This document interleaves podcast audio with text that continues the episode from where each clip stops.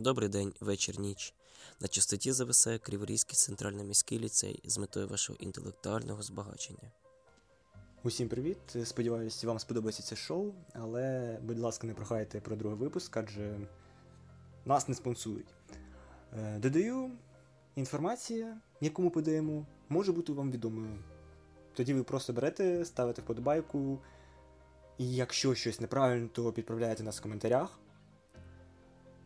Ну і все. Приємного прослуховування! І то правда, колего. Переходимо до діла, бо в нас обмежений хронометраж. Чи не правда? Ага. Отже, друзі, Кривий Ріг. Це цікаве, гарне та дуже захоплююче місто.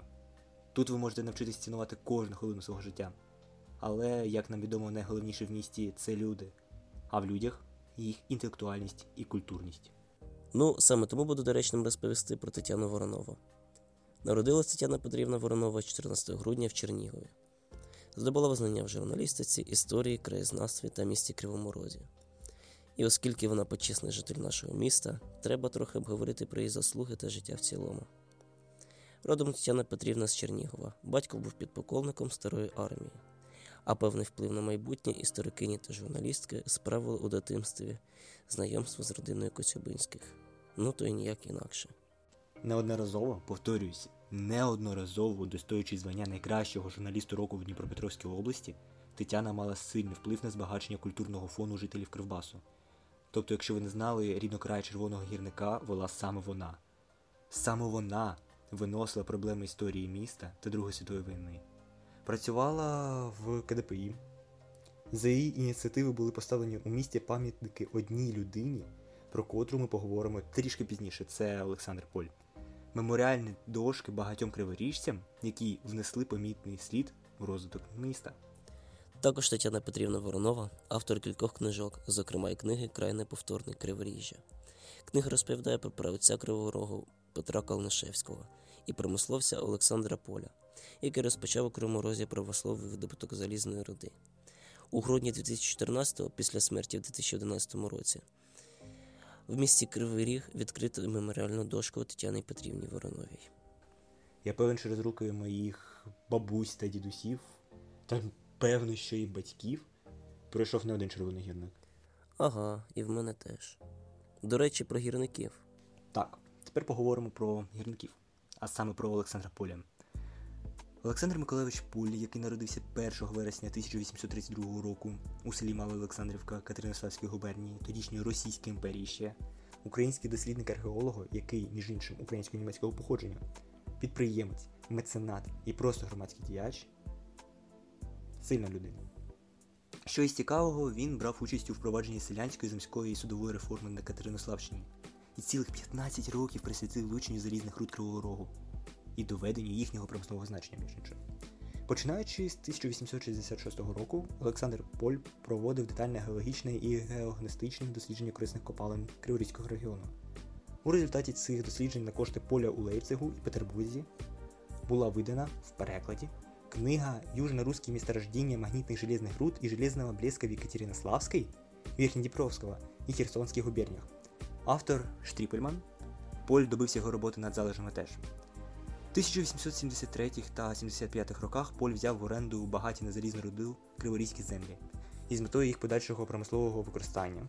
Та в 1880 році віддав права на оренду новоствореній французькій компанії Товариство залізних руд Кривого Рогу, продовжуючи бути їх акціонером. Ну а після передачі французам орудованих ним земель, Поль не полишив справу розробки залізної руди. У 1881 році він купив поміщика Шмакова за 30 тисяч карбованців, 500 десятин землі у Запорізькій ущелині. Тут Поль збирався добувати руду, а переробляти він планував на власному човуноливарному заводі. Однак розгорнути власне підприємство з видобутку руди Поль таки не зміг. Було видобуто лише декілька тисяч пудів і не витримавши конкуренції з великими компаніями, які видобували руду в Кривому Розі. Поль змушений був зупинити видобуток залізної руди в дубовій балці. Окрім руди, велику увагу Поль приділяв аспіду і графіту.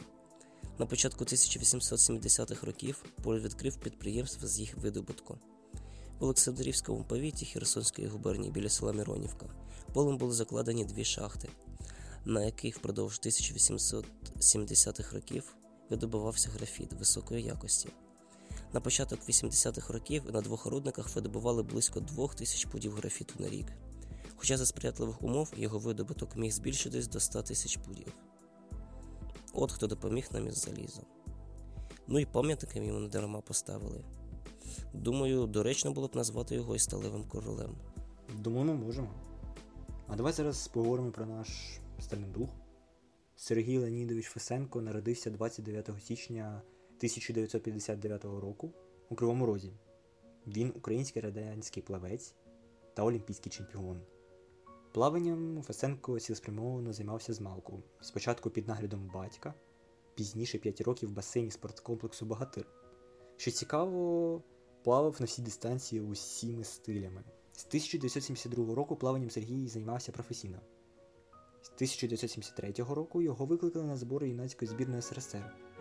77-го Сергій Фесенко став чемпіоном Європи на дистанції 400 метрів комплексним плаванням.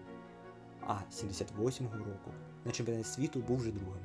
З 1979-го, крім комплексного плавання, став виступати і в батерфляї. І того ж року на традиційному матчі СРСР НДР на дистанції 200 метрів батерфляєм випередив чемпіона Європи і світу Рогера Пітеля, встановивши новий рекорд СРСР 1 хвилина 59,82 секунди. На Кубку Європи в Лондоні на дистанції 200 метрів батерфляєм знов випередив того Пітеля, встановивши новий європейський рекорд 1 хвилина 59, цілих, і вгадайте так, 34 сотих секунди. Це на 48 сотих швидше, ніж минулого разу. А на Московській Олімпіаді 1980 року на дистанції 200 метрів батерфляєм Сергій Фесенко здобув золоту олімпійську медаль і став першим радянським олімпійським чемпіоном з плавання. Став срібним призером у комплексному плаванні на 400 метрів. А після Олімпіади 1980 року Сергій Фесенко планував завершити спортивну кар'єру. Однак через те, що ігри в Москві забойкотували більшість країн Заходу США, ФРН, Японія, а також більшість ісламських країн. Сказав, що треба донести те, на що він спроможний до всіх. 1981 року на чемпіонаті Європи завоював золоту медаль на дистанції 400 метрів комплексним плаванням і бронзову на дистанції 200 метрів батерфляєм, чим утер ніс усім. 1982 року на чемпіонаті світу вже ж завоював срібну медаль на дистанції 200 метрів батерфляєм і бронзову на дистанції 400 метрів комплексним плаванням, доводячи, що він все ж таки не простий планька, а професіонал. 1983 року на чемпіонаті Європи завоював срібну медаль на дистанції 200 метрів батерфляєм. Був готовий до виступів на Олімпійських іграх 1984 року, але тут же СРСР разом з декількома іншими країнами соціалістичного табору бойкотував ці змагання. Тому, завоювавши срібну медаль на дистанції 200 метрів батерфляєм на альтернативних змаганнях Дружба 84, Фесенко залишив свою кар'єру.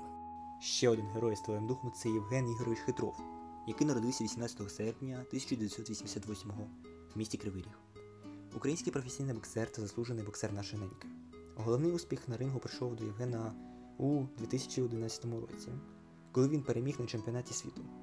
На шляху до перемоги здолав угорця Золтана Харча, а у фіналі показав першість перед японцем Ретою Муратом.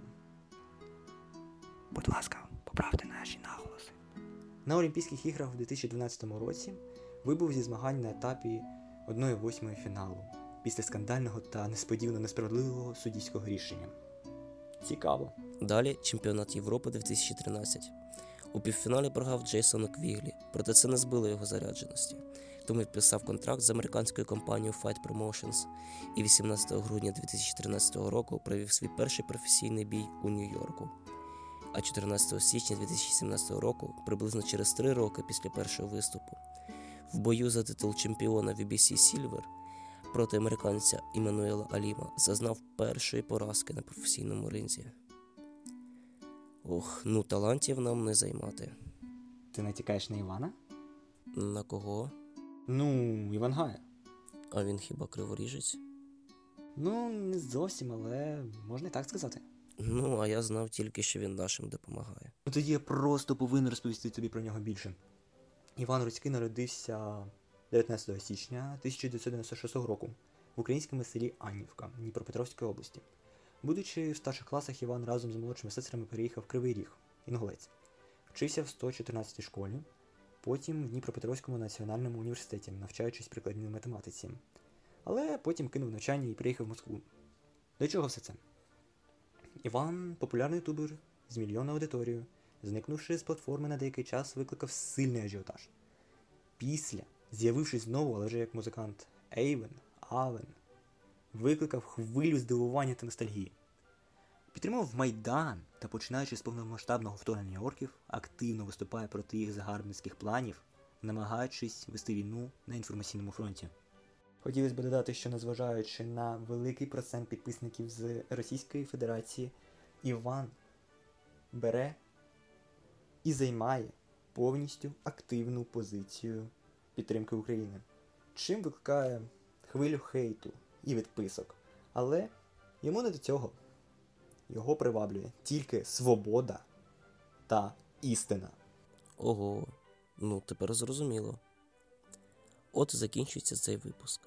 Ви почули про деяких видатних людей нашого міста, але це лише мізерна частина з усіх перлин Кривого Рогу, які були, є і обов'язково будуть в майбутньому. Всім дякую за увагу.